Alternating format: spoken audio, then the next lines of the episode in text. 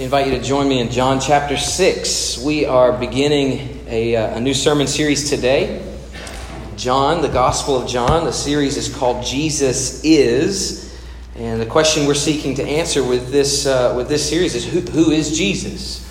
Um, you know, there's several places in the scripture where Jesus says, Who, who do men say that I am? And, uh, and then there are several places like we're going to look at today where we're actually looking at who does Jesus say that he is.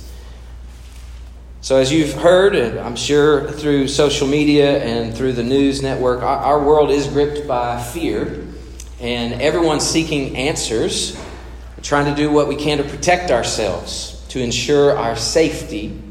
Well, this virus seems to have brought to the surface a reality that we really all know, but we somehow live ignoring it. Here's the reality people die.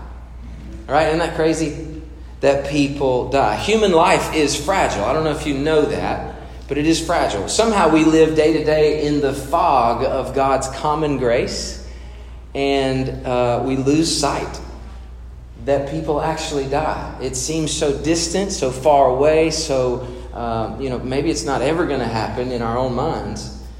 But when it does come, we're all shocked by it, right? It's, it's like it's so unexpected that people die.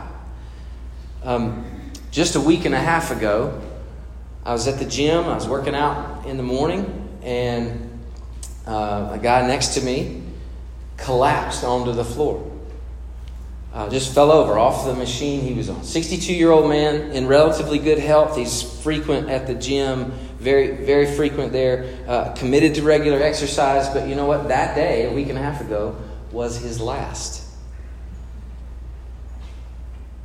Two minutes before he died, he and I were laughing. We were talking about the machine he was about to get on. He got on the machine. He got a couple of minutes into his workout. I put my earbuds in, went to, went to work myself, and then within two minutes of a conversation, he was gone. There's no way he woke up that Wednesday morning and thought, you know, since today will be my last day, I think I'll spend my last few moments at the gym. There's no way. What's my point? My point is that life is fragile. Death is sure, and we're not in control. Amen. Now, that doesn't sound like good news, but it is when you talk about who is in control. And that's what we're talking about today in the Gospel of John. But one, one gift that this whole coronavirus thing has given to us is to sober us up. It sobered us up to how little control we have over our lives and our death. Right? I mean, we're, everything we're doing in the world right now is a scramble to try to regain control. I hope we see that. Like we're shutting down schools, we're, we're, we're shutting down large gatherings, and, and crazy things are going on. And it's a good thing. People are making major moves to try to ensure health, ultimately to save lives, and that's a very good thing. But isn't it amazing that such massive change is happening because of a virus? I mean, think about it. We're talking about a microscopic enemy that none of us can even see, and it's radically changing our world. Some people have become seriously ill, some, many have died around the world. For those of us less affected, our schedules have been forced to change. Schools are closing, businesses are having to adapt. The stock market was like the Georgia cyclone for a while. And uh, major sports industries, this has been really shocking to me that major sports like NBA and others have just said, go home. Like they're literally leaving millions of dollars on the table, right? So, a couple of good things come out of that. One, we've realized that life is fragile. And two, we've realized that life is more important than money, Amen. at least to some degree. But I hope we don't just shrug our shoulders and go, well, we need to let this sink in. God wants to use this to shake us. So here's a question for you that I hope you wrestle with all week. How does the gospel answer the questions that everyone is asking?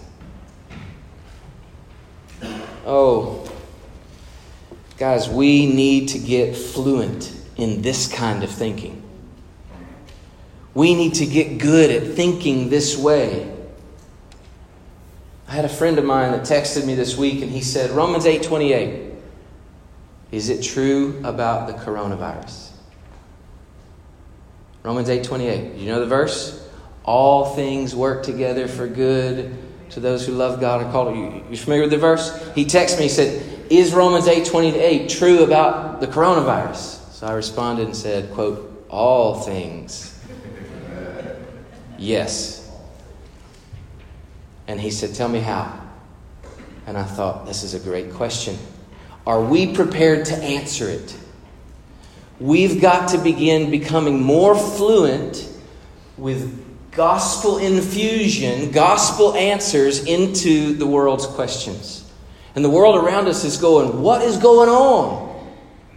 And we can say, Let me tell you. So this morning, as we dig into the Gospel of John, I hope to put some tools in your tool belt some answers in your mind for how, what is God doing in the midst of all of this? And it just comes up that we are looking at a text where Jesus presents himself as the answer to all of these questions. You know, Peter says that we need to be ready in season and out of season to give a what? An answer for what? The hope that we have within us, right? Peter says we need to be ready to give an answer. What's he implying there?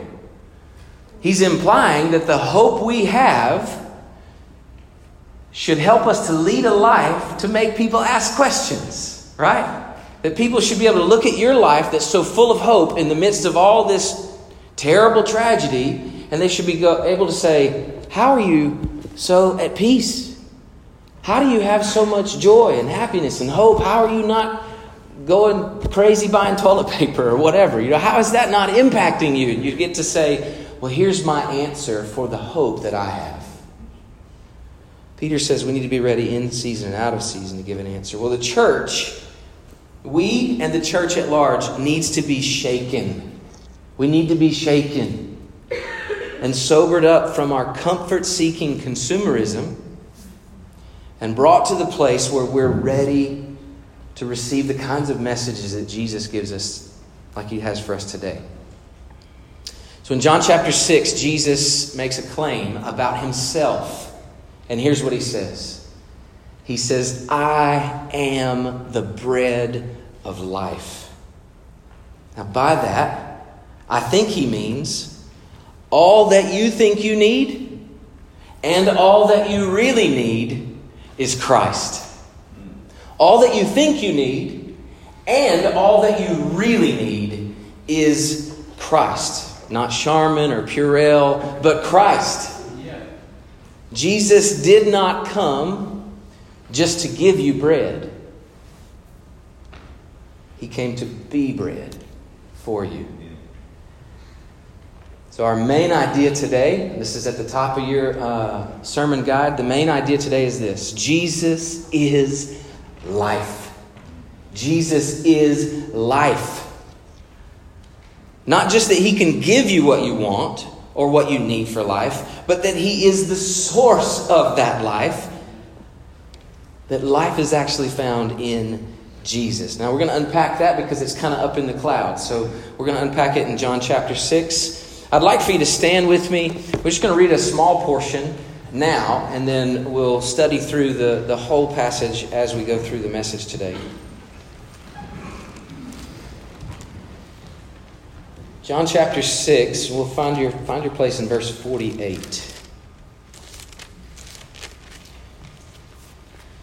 This sort of summarizes the main idea of Jesus' message, and then we'll unpack it using the whole section. Verse 48 Jesus says, I am the bread of life. Your fathers ate the manna in the wilderness and they died. This is the bread that comes down from heaven, so that one may eat of it and not die. I am living, I am the living bread that came down from heaven. If anyone eats of this bread, he will live forever. And the bread that I will give for the life of the world is my flesh. Jesus, we look to you today to be saved and to be satisfied. Lord, open our hearts to receive your word. Walk out of here confident that Jesus is life. And it's in his name we pray. Amen. Amen. Be seated. So the background of this text is that uh, Jesus has just fed the 5,000 at the beginning of John 6. That's what happens. Jesus feeds the 5,000 with, uh, with like a, a, value meal from Captain D's. a little boy's lunch. He, he brings, the, brings his lunch, you know, just a, a couple of fish and, and some, some loaves of bread, and Jesus feeds the masses. Now, the, the point of that miracle is not just that Jesus has the power to provide. He certainly does have the power of provision, right? No doubt. But the point of that miracle is actually pointing to this statement about his own identity. He didn't say, I am the one who gives you bread. No, he said, I am the bread of life. And so the point of the miracle of the 5,000 is not just to bring to the light that Jesus has the power to meet and provide for your needs by giving you food and the things that you need. It's not just his provision, it's that he is the provision. Well, after he feeds the 5,000, they have that feeding frenzy. Jesus and his disciples, well, actually, just the disciples, jump in a boat and they go to cross the sea. As they get across the sea, there's a bad storm that comes. They're several miles out into the sea, and there's a, there's a storm. They're all a little afraid. Well, Jesus didn't go with them, he stayed behind. And the people on shore saw that. They saw that the disciples left without Jesus. They thought that was unusual. Well, then, Jesus comes walking on the water to his disciples, and they're scared. He says, Don't be afraid, it's me. They say, Well, get in the boat. We need you. And he gets in the boat, and immediately the boat somehow is at shore. John doesn't give us details here. I'm like looking for the, the footnotes for the details because it's incredible that somehow the, the, the boat just immediately is at shore. That's a crazy miracle that we don't even have much detail about. Well, that, that whole miracle um, provokes the crowd. They're amazed that Jesus didn't travel with the disciples, and yet when the crowd got to the other side of the sea, Jesus is there. And so they start questioning him, like, How did you get here? And maybe they hoped to hear of some miraculous story of how he um, teleported over, or, or maybe he, like Superman, flew over the sea or something. And Jesus could have told them, No, guys, I just walked here on the water. he could have literally said that because that's what happened. But as we pick up our text today, we see that he doesn't even answer their question.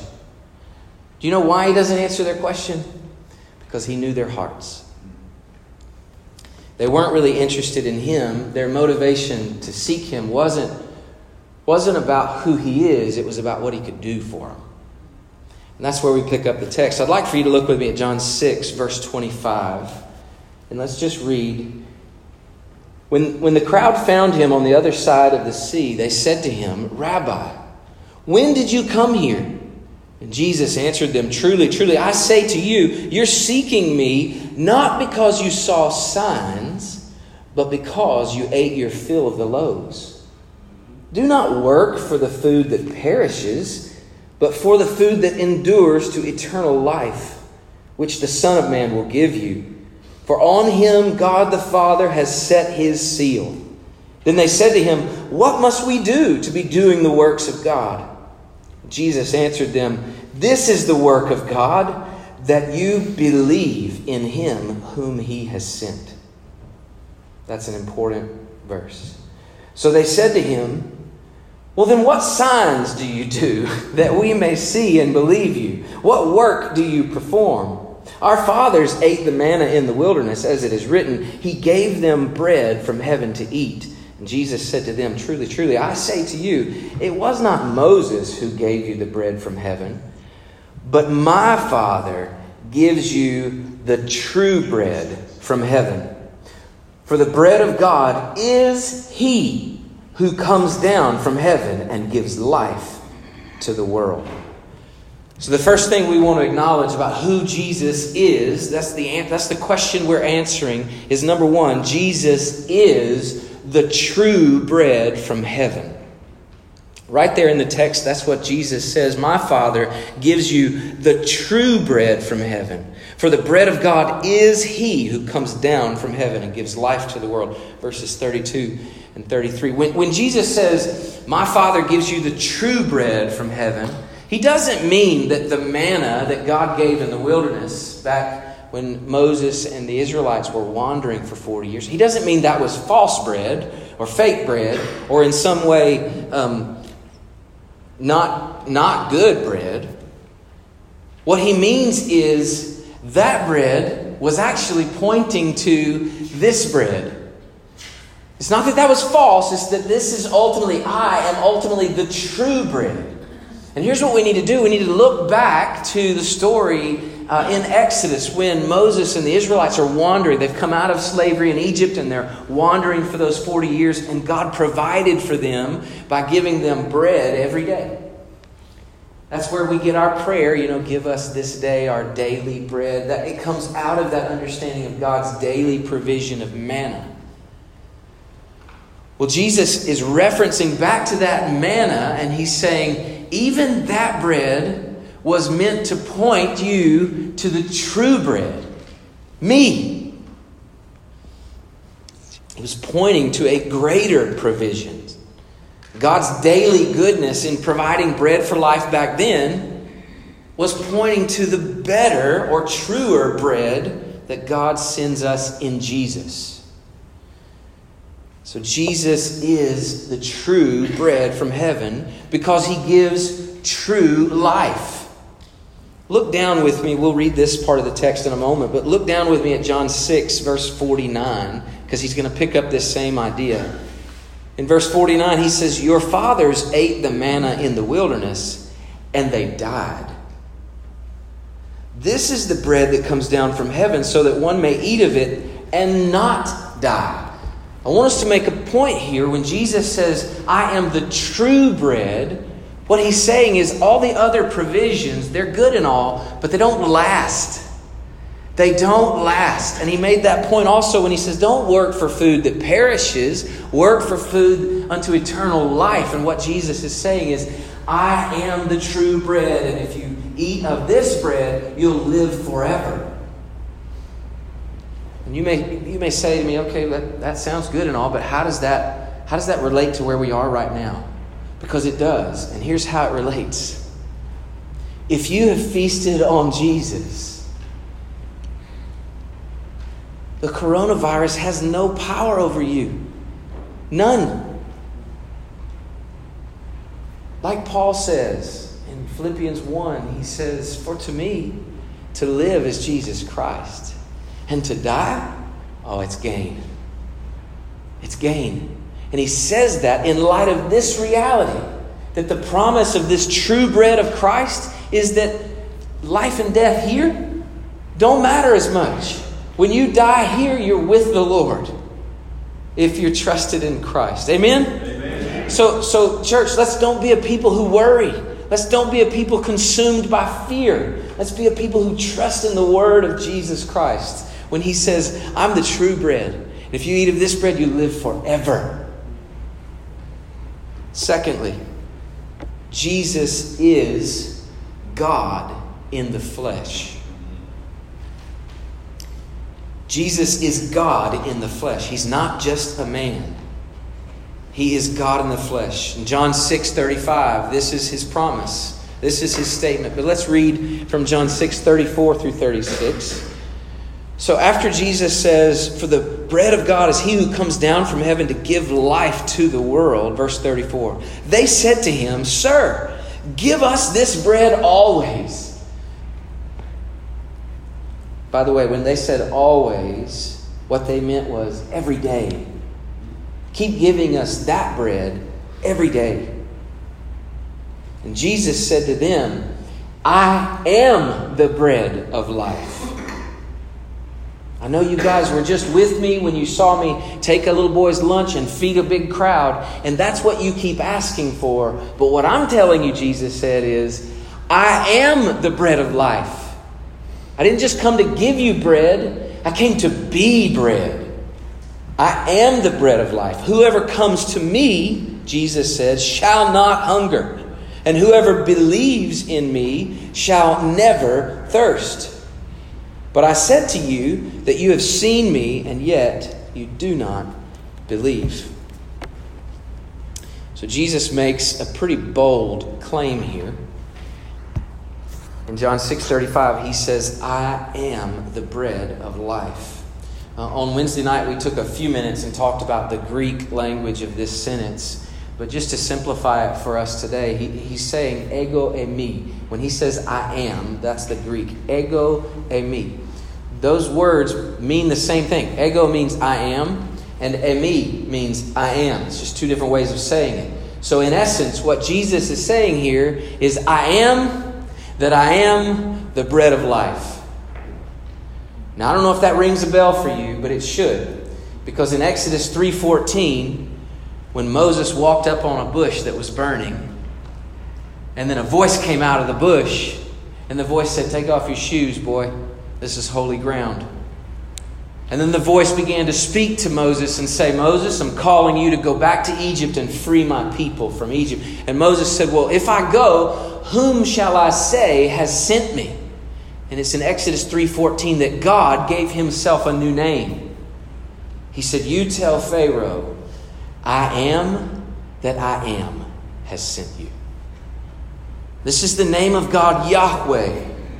It's, it speaks to his uncreated creatorness. That nobody made him. He always has been. He always will be. He's the same yesterday, today, forever. Our God is good and he always has been and he always will be. It's who he is, it's his character, his essence. And God said, You tell him, I am that I am sent you. In this statement, Jesus is actually saying, literally, he's saying, I am that I am the bread of life. This is not an accident. And the people listening to him knew exactly what he was saying because he's been making this claim. In John chapter 4, verse 26, the woman at the well, she says, We know that the Christ is coming, and when he comes, he'll tell us all things. And Jesus said, The one who's talking to you, I am. That was a claim to deity. In John 5 17 through 18, Jesus had, had just healed a, a, man, and uh, everybody was upset because he healed somebody on the Sabbath. Well, then we find out that's not really why they're upset. In John 5, uh, Jesus said to them, My Father is working until now, and I am working. This is why the Jews were seeking the more to kill him. It wasn't just because he was breaking the Sabbath, but because he was calling God his own Father, what? Making himself equal with God. Do You, see? it's right there in the Bible, John 5 18. Jesus is calling God his Father, making himself equal with God. This is why they wanted to kill him. And ultimately, why they did. In John 5 39 through 47, Jesus actually says, You're putting your faith in Moses and what he's written in the scriptures, but you don't realize that all that Moses wrote is about me. It's all pointing to me, is what Jesus talks about. He says in verse 39 of chapter 5, he says, You search the scriptures because you think that in them you will have eternal life.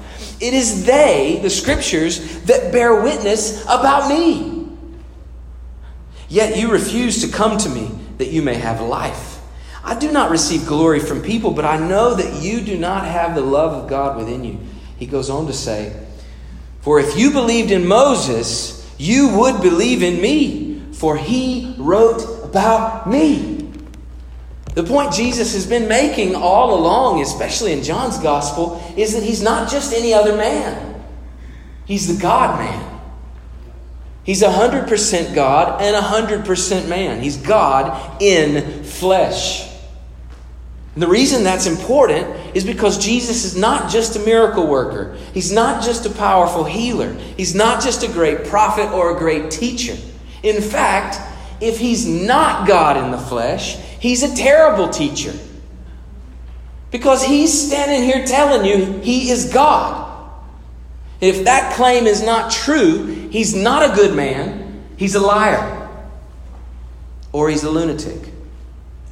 You know, C.S. Lewis, a famous Christian philosopher, said, he used that argument liar, lunatic, or Lord. And here's what he says He says Jesus is either a liar because he's making claims to be God that he knows are not true and he's trying to, trying to garner a big following right? And we've seen people like that in our day. We've seen people that have claimed to be something they weren't. They got a big following and then they died and it sort of fizzled. We've seen that happen before. And C.S. Lewis said Jesus was either a liar because he's making some wild claims, or he's a lunatic because he's making these wild claims, but he actually believes it's true. And we've seen some people like that too, who've made crazy claims about who they are and they really genuinely believe those things are true and they're just crazy. They're crazy people. So C.S. Lewis says Jesus is either a liar, or he's a lunatic, or he's telling the truth and he's the Lord. Jesus is Lord. He's God in flesh. Jesus asked his disciples, Who do men say that I am? There were a lot of wild answers, and then finally Peter comes out and he says, You are the Christ, the Son of the living God. And Jesus says, Man didn't reveal that to you, but my Father in heaven has revealed that to you. That's a bold claim. I want to ask you, who do you say that Jesus is? Do you just say he's a good teacher? Because I'm telling you, if he's just a good teacher, he's not a good teacher. He's, he's not. He's a liar. Is he Lord? Maybe even more significant is the question we're seeking to answer through this series. Not who do you say Jesus is, but who does Jesus say Jesus is? And right here, Jesus says, I am God come in the flesh as the bread of life, and he who eats of this bread will live forever. Thirdly, Jesus is working the Father's will. Jesus is working the Father's will. When we read this next section, verses 37, Jesus says, All that the Father gives me will come to me. And whoever comes to me, I will never cast out. For I have come down from heaven not to do my own will, but the will of him who sent me. This is the will of him who sent me, that I should lose nothing of all that he's given me, but raise it up on the last day. For this is the will of my Father, that everyone who looks on the Son and believes in him should have eternal life, and I will raise him up on the last day. So the Jews grumbled about him because he said, I am the bread that came down from heaven. And they said, Is this not Jesus, the son of Joseph, whose father and mother we know? How does he now say, I have come down from heaven? I hope we see that even his original hearers heard this as an identity claim. They're wrestling with his identity. Wait, who does this guy think he is? We know his mom and dad. We know where he's from. How does he say he's from heaven? This is who, who does he think he is? He thinks he, he's God in the flesh. He's not just thinking it, it's true. Keep going. Jesus answered them Do not grumble among yourselves. No one can come to me unless the Father who sent me draws him. And I will raise him up on the last day, as it is written in the prophets, and they will all be taught by God. That's a quote from Isaiah 54. Everyone who has heard and learned from the Father comes to me. Not that anyone has seen the Father, except he who is from God. He has seen the Father. Truly, truly, I say to you, whoever believes has eternal life. There's a lot in this section, and we won't be able to unpack it all. But I just want to make some statements for us. The Father gives people to the Son. Whoever comes to Jesus will not be cast out. Jesus came from heaven, not to do his own will, but to do the Father's will. And the Father's will is want to give you the things Jesus gave us a list of things. Here's the Father's will. The Father's will is that Jesus not lose any of those given to him by the Father. The Father's will is that Jesus raise them up on the last day. Is that good news for you? It's good news for me. That on the last day, it's not the end for me, right? Because of Jesus and because He's working the Father's will. The Father's will is that everyone who looks to the Son and believes should have eternal life and be raised up on the last day. Now, with those promises being said, the people hearing him begin to grumble. They're grumbling. And the Bible says they grumble about him. You see, it all boils down to who is this Jesus? And do you grumble and reject who he is? Or do you look to him and believe? Because Jesus says anyone who looks to the Son and believes will have eternal life. They grumbled, thinking, Who does this guy think he is? And as they wrestle, as they're wrestling with whether or not they believe it's possible for Jesus to be something special, I mean, he was a carpenter's boy, you know, from a small town. His mama, we know his mama. That's what they're saying. As they're wrestling with that, Jesus asserts another claim. And he says, Don't grumble. No one can come to me unless the Father draws him. Jesus had such incredible confidence in his witness and in those who would believe and those who would reject that he didn't let this shake him up. He wasn't concerned about it. He said, I, I know you're rejecting me. It's because in, in this moment the Father has not drawn you. That's okay. The point here is that Jesus is not going rogue. He's not doing his own thing. That's the point he's making in these 10 verses is that he is on a mission. He has come to be the true bread. He's working out his Father's will, and ultimately the Father's will is that Jesus die for those he will save. Jesus is working out the Father's will. Fourthly, Jesus is the sacrifice for salvation. So, the metaphor for bread is actually really powerful. Um, it's really practical as well. Jesus is the sacrifice for salvation. It's powerful. Bread, this idea of bread is powerful, it's also practical. And here's what I mean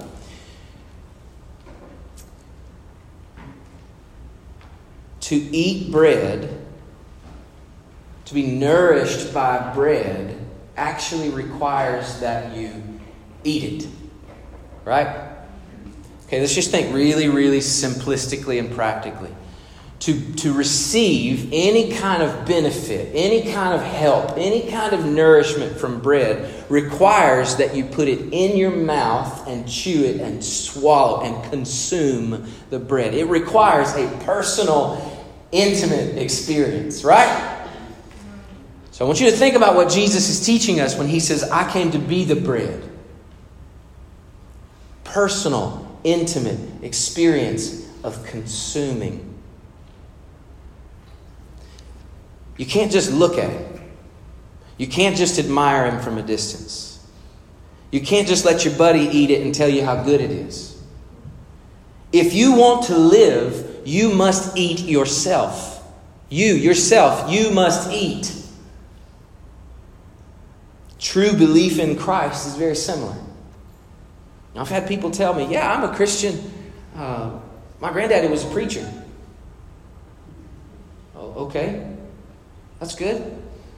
That's good. So I'm assuming because he was a preacher, you like heard the gospel and ate it yourself. Well, I mean, no, but like I went to church a lot, and uh, my granny she played the organ. It was good. And somehow we have this idea that being around Jesus or being with and near Jesus' people is good enough. And what Jesus says is no, if you want to live, eat. You eat. Amen. If you don't eat, you die, is what he's saying. You must feast on Christ yourself. You can't, someone else's experience with Jesus will not change your life. Only your experience with Jesus will change your life. Let's read what Jesus says at the end of this chapter, or the end of this segment. John 6, 48. Jesus says, I am the bread of life. Your fathers ate the manna in the wilderness and they died. This is the bread that comes down from heaven so that one may eat of it and not die. I am the living bread that came down from heaven. If anyone eats of this bread, he will live forever. And the bread that I will give for the life of the world is my flesh. Keep reading. The Jews then disputed among themselves, saying, How can this man give us his flesh to eat? It's actually a pretty good question, right? I mean, I'm just thinking out loud, like, it's kind of gross, just, just being real. So Jesus is teaching them using the metaphor that they're very familiar with, just a day earlier, being fed by bread, right? So Jesus said to them, Truly, truly, I say to you, unless you eat the flesh of the Son of Man and drink his blood, you have no life in you.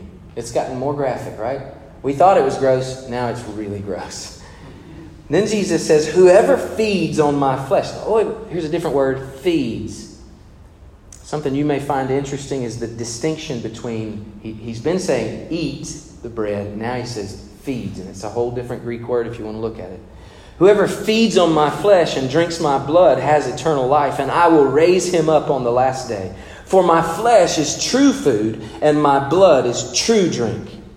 Whoever feeds on my flesh and drinks my blood abides in me, and I in him. As the living Father sent me, and I live because of the Father, so whoever feeds on me, he also will live because of me. This is the bread that came down from heaven, not like the bread of the fathers ate and died. Whoever feeds on this bread will live forever. Okay. Jesus promises if anyone eats this bread, namely Jesus, he will live forever. So, to reiterate, you must have your own personal experience with Christ. If I sit here eating and Stephen sits here starving, he will die and I will live. Very practical, right? Very personal, very practical, and a very powerful point Jesus is making. If anyone eats of, you must eat but if you eat of this bread, me, you will live, and not just live uh, for a little while like the fathers did in the wilderness because they died. If you eat of this bread, you will live forever. Then he makes it clear the bread that I give for the world, for the life of the world, is my flesh. He makes it really clear. And so here's the point he's making. And this is the point that's also very, very practical. This afternoon, if you go eat a chicken sandwich, who provided for your sandwich? Now, maybe it's Zaxby's or maybe it's Chick fil A. It won't be Chick fil A on Sunday, but maybe it's, maybe it's a restaurant. But let's get really intimate. Who genuinely provided for your chicken sandwich? A chicken. A chicken. I told the, the group on Wednesday night when I was a boy, my grandfather was, grew up in really rural Alabama and he had chickens and that sort of thing. And I can remember uh, saying, Granddaddy, what's for, what's for dinner tonight? And he said, Chicken.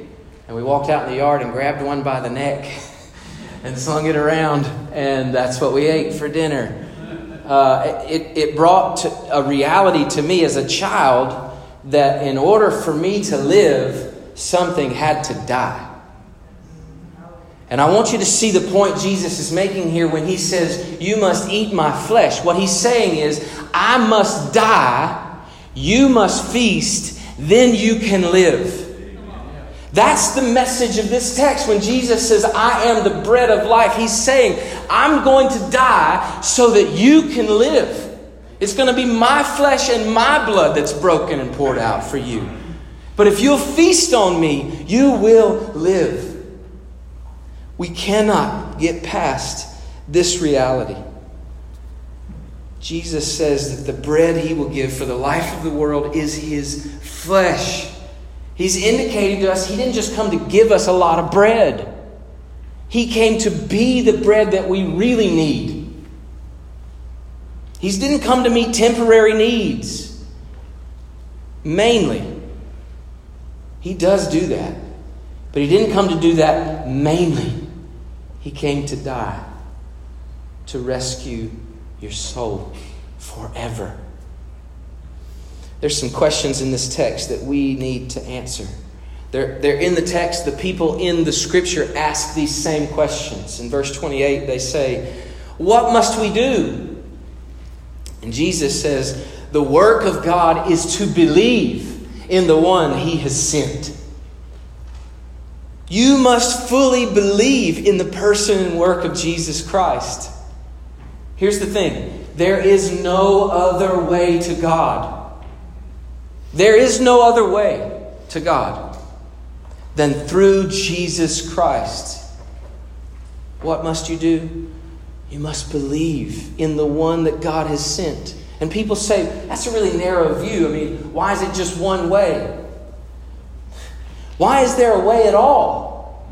It's because God is gracious and loving and kind to give away. And the way He gave was His only Son who came to die on your behalf. What must we do? We must believe in Him who was sent. The second question is Who is this Jesus? Who does this guy think He is? That's what they said. We know His mama and His daddy. I mean, who, who is He? Here's the point Jesus is not just a man. He's not the son of Joseph. Need I remind us? He was born of a virgin. Joseph wasn't really his daddy. He's the son of God. He has come from heaven, not from Nazareth. He came from heaven to save us. That's who Jesus is. And in this text, Jesus is the bread of life. Thirdly, how can this man save me? Well, he gave his life, literally his flesh and his blood, to save any. There's a word repeated through this text whoever, whoever, whoever. You ought to hear that as an invitation. Whoever would look and believe on the Son of God Jesus promises you'll be saved and he will raise you up at the last day. How can this man save you? He died so you can live. Jesus is the bread of life. So we don't go to Jesus to get the stuff we think we want our next meal, better health, more money, a better house, nicer car. Instead, we go to Jesus because he is what we really want. He's not just the, the means to some end, He is the end. We go to Jesus because He's the one we want. To illustrate that, as I'm finishing right here, imagine heaven. All the things you've ever dreamed of the streets of gold, mansions everywhere, beauty like you've never seen, right? Reunion with all your loved ones, the people that you've loved so much here that you miss now and you want to see the reunion with all those loved ones, all the most incredible things that you enjoy now to a greater degree, right? Heaven. Here's a question I want to ask you Would you want to be there even if Jesus wasn't there? Would you want to be in an eternity filled with all the things you really love about here if Jesus wasn't in it? If that's the case, then maybe you see Jesus as useful, but not glorious. What I want to tell us is that when Jesus says, I am the bread of life, he, did, he didn't come to us just to be used, He came to us to be the one who satisfies, the one who we long to be with. Jesus talks about Himself in terms of a husband a husband that doesn't want to just be used, he wants to be loved. So here's the invitation for us this morning. Have you looked to Jesus to save you? Have you looked to Jesus alone to rescue you? Have you come to him? Have you believed in him? Have you feasted on Jesus Have you been saved by Jesus? And are you satisfied in Jesus? If so, praise God today, right? For the good, glorious gift of the true bread of life. Praise God for Jesus. Don't fear the things that may take your life today because you feasted on true bread and you will live forever. So be satisfied in Him. But if not, if you've not truly, personally experienced the love of Jesus Christ in a personal, intimate way where you've literally feasted on the goodness of Christ, don't wait. It's no wonder the fears of this world stir up so much anxiety and worry in you because death is real, death is sure. But Christ is in control. And this morning, He's come to be bread for you. Look to Christ, look to Jesus. You can be forgiven because He died in your place. You can be hopeful because He raised from the dead for you. You can be satisfied because there's nothing better in life than Jesus Christ.